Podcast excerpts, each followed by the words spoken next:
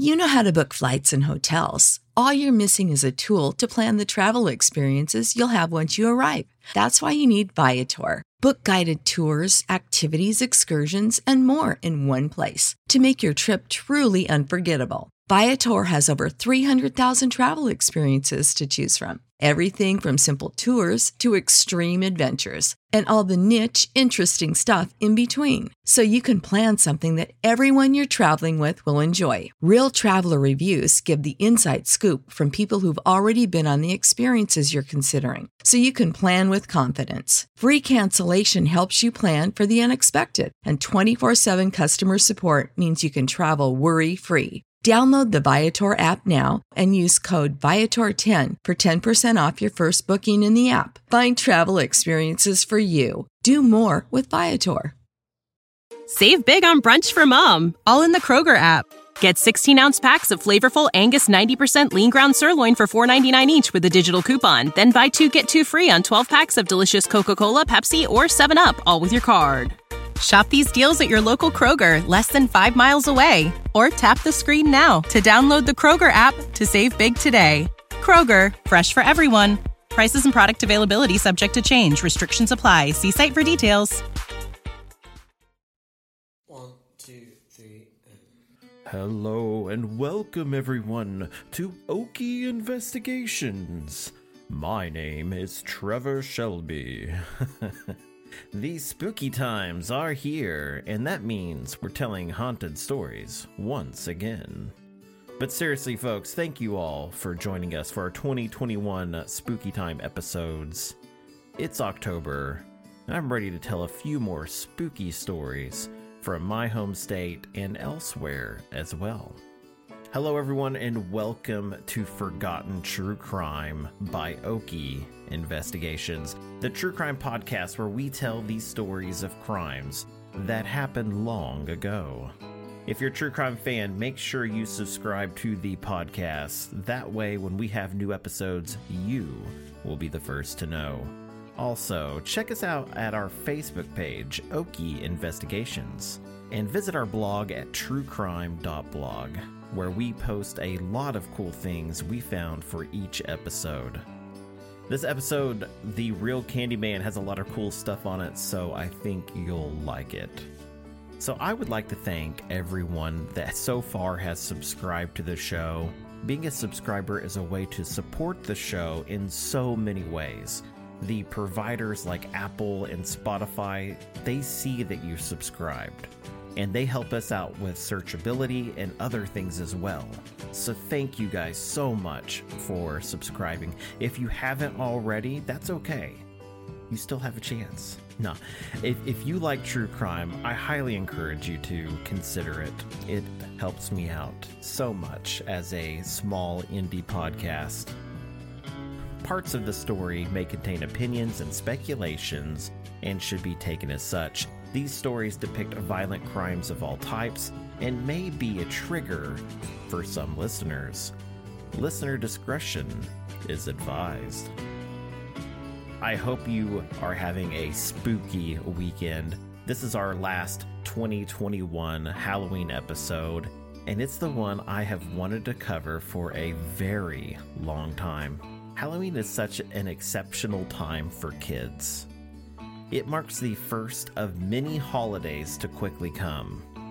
You get dressed up, you run around town, and you get tons of free candy. But this story is about someone who took advantage of all of that. Someone who decided to take everything unique for trick or treaters and stomp it out as if it were the perfect opportunity for murder. Have you ever had your parents go through your candy before you're allowed to eat it? Did they check it for signs of tampering? My parents did. And it was because of this case, and that they feared that someone would be trying to drug or poison me.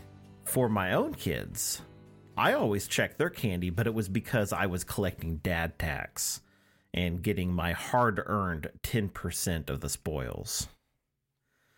Our story begins on October 31st, 1974. This Halloween was going to be special for eight year old Timothy O'Bryan.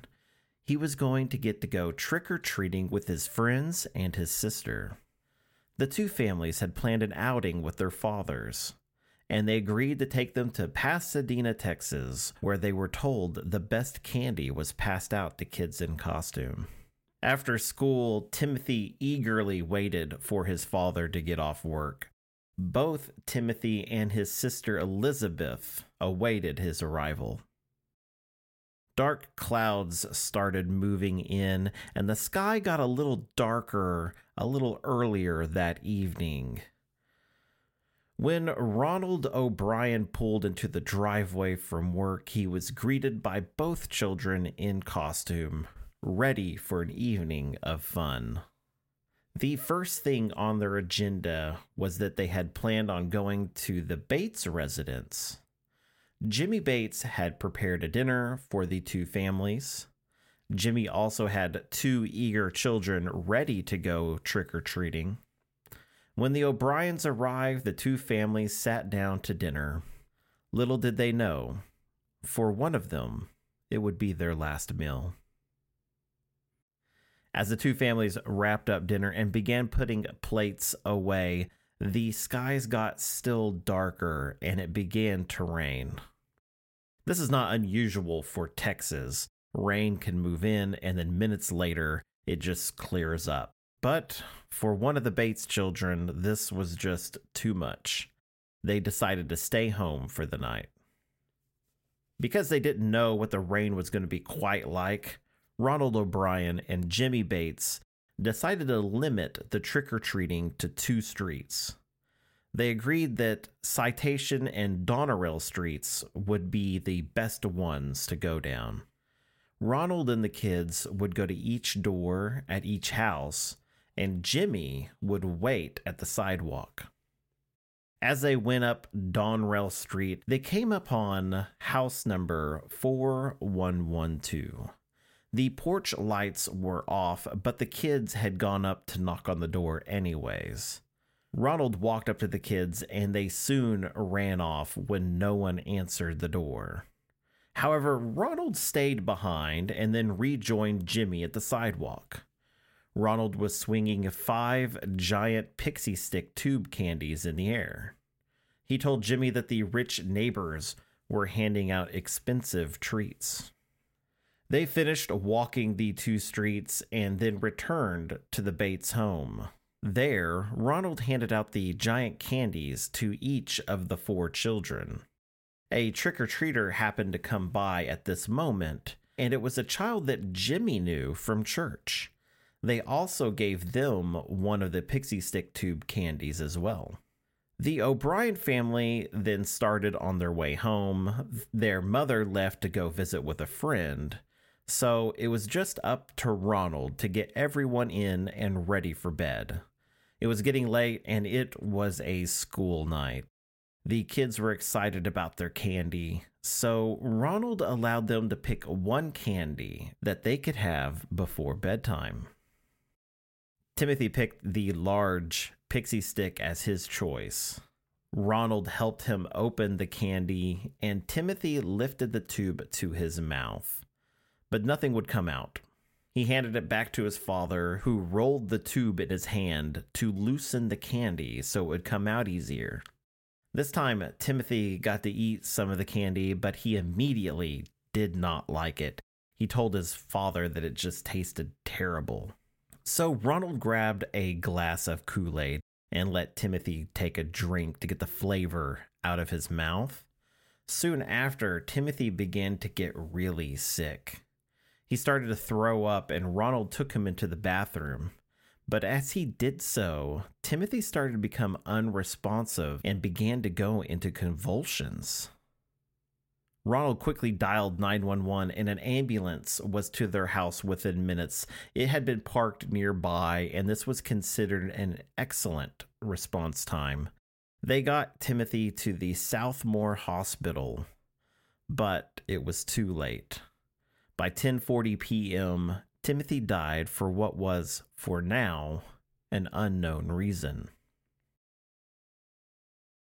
It didn't take doctors long to figure out what had happened. From what Ronald could tell them, they knew it sounded like Timothy was somehow poisoned. And the likely source was the candy they received while trick or treating. The doctors examined Timothy's stomach contents and found 16 milligrams of cyanide. His blood had so far absorbed 0.4 milligrams. A fatal dose is about 0.2 or like 0.3 milligrams. While at the hospital, Ronald also got sick on two occasions, but he refused to be examined. He did tell them that they got the candy in Pasadena, Texas, where the Bates family lived. The police response was swift here. They gathered all the known candy from the O'Bryan home and the Bates' home. They also got the candy from the trick or treater who came by, who was also given a giant pixie stick. All of these were handed over to Dr. Jogmisic, who was a medical examiner. The doctor tested Timothy's candy, and there was no traces of poison there, but it was missing the amount that had already been eaten. He then tested the first few inches of the other tubes and found that all of them contained a fatal dose of cyanide. The police again made a quick response. Police Lieutenant Go to ask that all the families that trick or treated on Citation and Donerail streets turn in their candy to the police station. This would be hard for me to do as a kid at eight years old, I would have been devastated to turn in all of my candy. I really hope the kids did get some kind of special candy reward for doing so. On November 1st, the day after Timothy's murder, Ronald had his first meeting with the funeral director. Ronald informed him that he would need copies of the death certificate to give to the life insurance agency. One for each policy would be needed. When asked how many did he need, Ronald said, I need six copies. The shock of the residents of Citation and Donerail streets was intense. This was a tight knit community, the kind of place where everyone just knew each other. Many of the residents refused to believe that one of their own was capable of doing something just so horrible. But as the days went on, each of them cooperated with police when they came knocking on their doors to ask questions. Many detectives worked around the clock on this case, and many were working on their days off. They had mapped the two streets and made a plan to interview everyone they could to find a break in this case. Detective Turnspeed and Police Captain Rhodes were just convinced that the person who handed out the candy lived on these streets. Ronald also helped with this effort. It took him a while to figure it out. He still appeared very grief stricken, but in the end, he located the house that gave him the candy. Ronald stated that a man who lived there handed out the candy by opening the door slightly and then handing him five large tubes. He only knew that this was a man because his arm was very hairy. So the police had a suspect to look into. But it wouldn't be long before a concerning phone call would alert police to another suspect. Save big on brunch for mom, all in the Kroger app. Get 16 ounce packs of flavorful Angus 90% lean ground sirloin for $4.99 each with a digital coupon. Then buy two get two free on 12 packs of delicious Coca Cola, Pepsi, or 7UP, all with your card. Shop these deals at your local Kroger, less than five miles away. Or tap the screen now to download the Kroger app to save big today. Kroger, fresh for everyone. Prices and product availability subject to change. Restrictions apply. See site for details.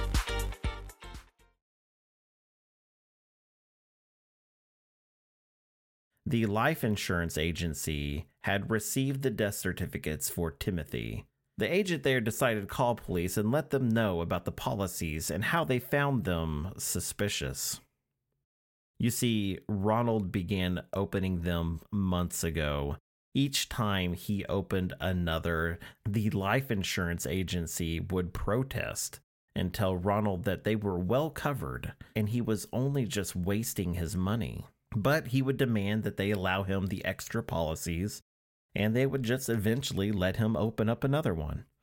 To the detectives, this was a major red flag. The second thing that alerted police to suspicious activity was finding no one on the two streets who were handing out the expensive candy days after the incident. It was only those five handed out by Ronald that was ever found. Going along with the new suspect in the case, detectives questioned Jimmy Bates, who was with Ronald that night. They didn't know if he was involved in this as well. Jimmy turned out to be a very cooperative witness for the police. He told them that when Ronald came up with the pixie sticks, he never saw anyone open that door. Jimmy thought it was odd at the time, but he also was watching the kids run to the next house, so he wasn't sure. He also told the police that Ronald was putting on a show in public by acting sad about his son's death, but in private, he had been planning on going on trips with the life insurance money. Police also started looking into the mysterious man who lived at House 4112. They found that the man who lived there was actually pretty well known. He was an air traffic controller and he had been working on Halloween. He didn't get off of work until after 10 p.m., and he was not at his own house. Many people who he worked with also confirmed his story. The police got a search warrant for Ronald O'Bryan's home. When they served the warrant, they were able to find a pair of scissors and a knife that had what they believed to be pixie stick candy on it and residue from the waxy plastic container. They took this to their lab, who ran tests, but the evidence they found was inconclusive. Police believe they had what they needed at this time to make an arrest. On November 5th, just days after his son's passing, Ronald O'Bryan was charged with the murder of Timothy O'Bryan. This was a massive shock to the community. The residents in Pasadena, however, were somewhat relieved knowing that the killer was not one of their neighbors. Ronald's wife denied knowing anything about her husband's plans. There was no evidence that she had any hand in any of it. It was thought that Ronald believed that he could trick her and she would just believe anything that he said. But she ended up being a much more intelligent woman than that, and at the trial, she testified against Ronald. He never told her about the life insurance policies, and this is something that you would share with your spouse. During the trial, we found out that Ronald had openly talked to others about how to obtain cyanide and its effects. He even went as far as trying to purchase some, but they only sold it by the pound, and he didn't need that much. With all of the evidence presented against him, Ronald still proclaimed his innocence. When the jury received the case, they came back with a verdict within 46 minutes. They found Ronald O'Bryan guilty of murder. Ronald was sentenced to death. Ronald would sit on death row until 1984, and on March 31st, he was led into the death chamber. He would die by lethal injection. Ronald's last words were to state that the death penalty was wrong and he forgave everyone who had a hand in his death. They began to give him the lethal drugs at 12:38 a.m. and he was pronounced dead at 12:48 a.m. I hope you all enjoyed this story. If you did, make sure you subscribe so when we have new episodes, you will be the first to know. Being a subscriber is a way to support this show in so many ways. The providers like Apple and Spotify see that you have subscribed and they help us out with searchability and other things. So thank you guys so much for helping us out. I hope you all have a wonderful week. I know I am. I'll see you all next time. See ya.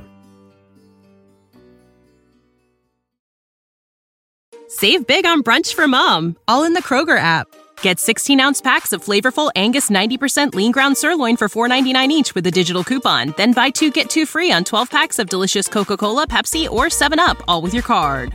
Shop these deals at your local Kroger, less than five miles away. Or tap the screen now to download the Kroger app to save big today. Kroger, fresh for everyone. Prices and product availability subject to change. Restrictions apply. See site for details.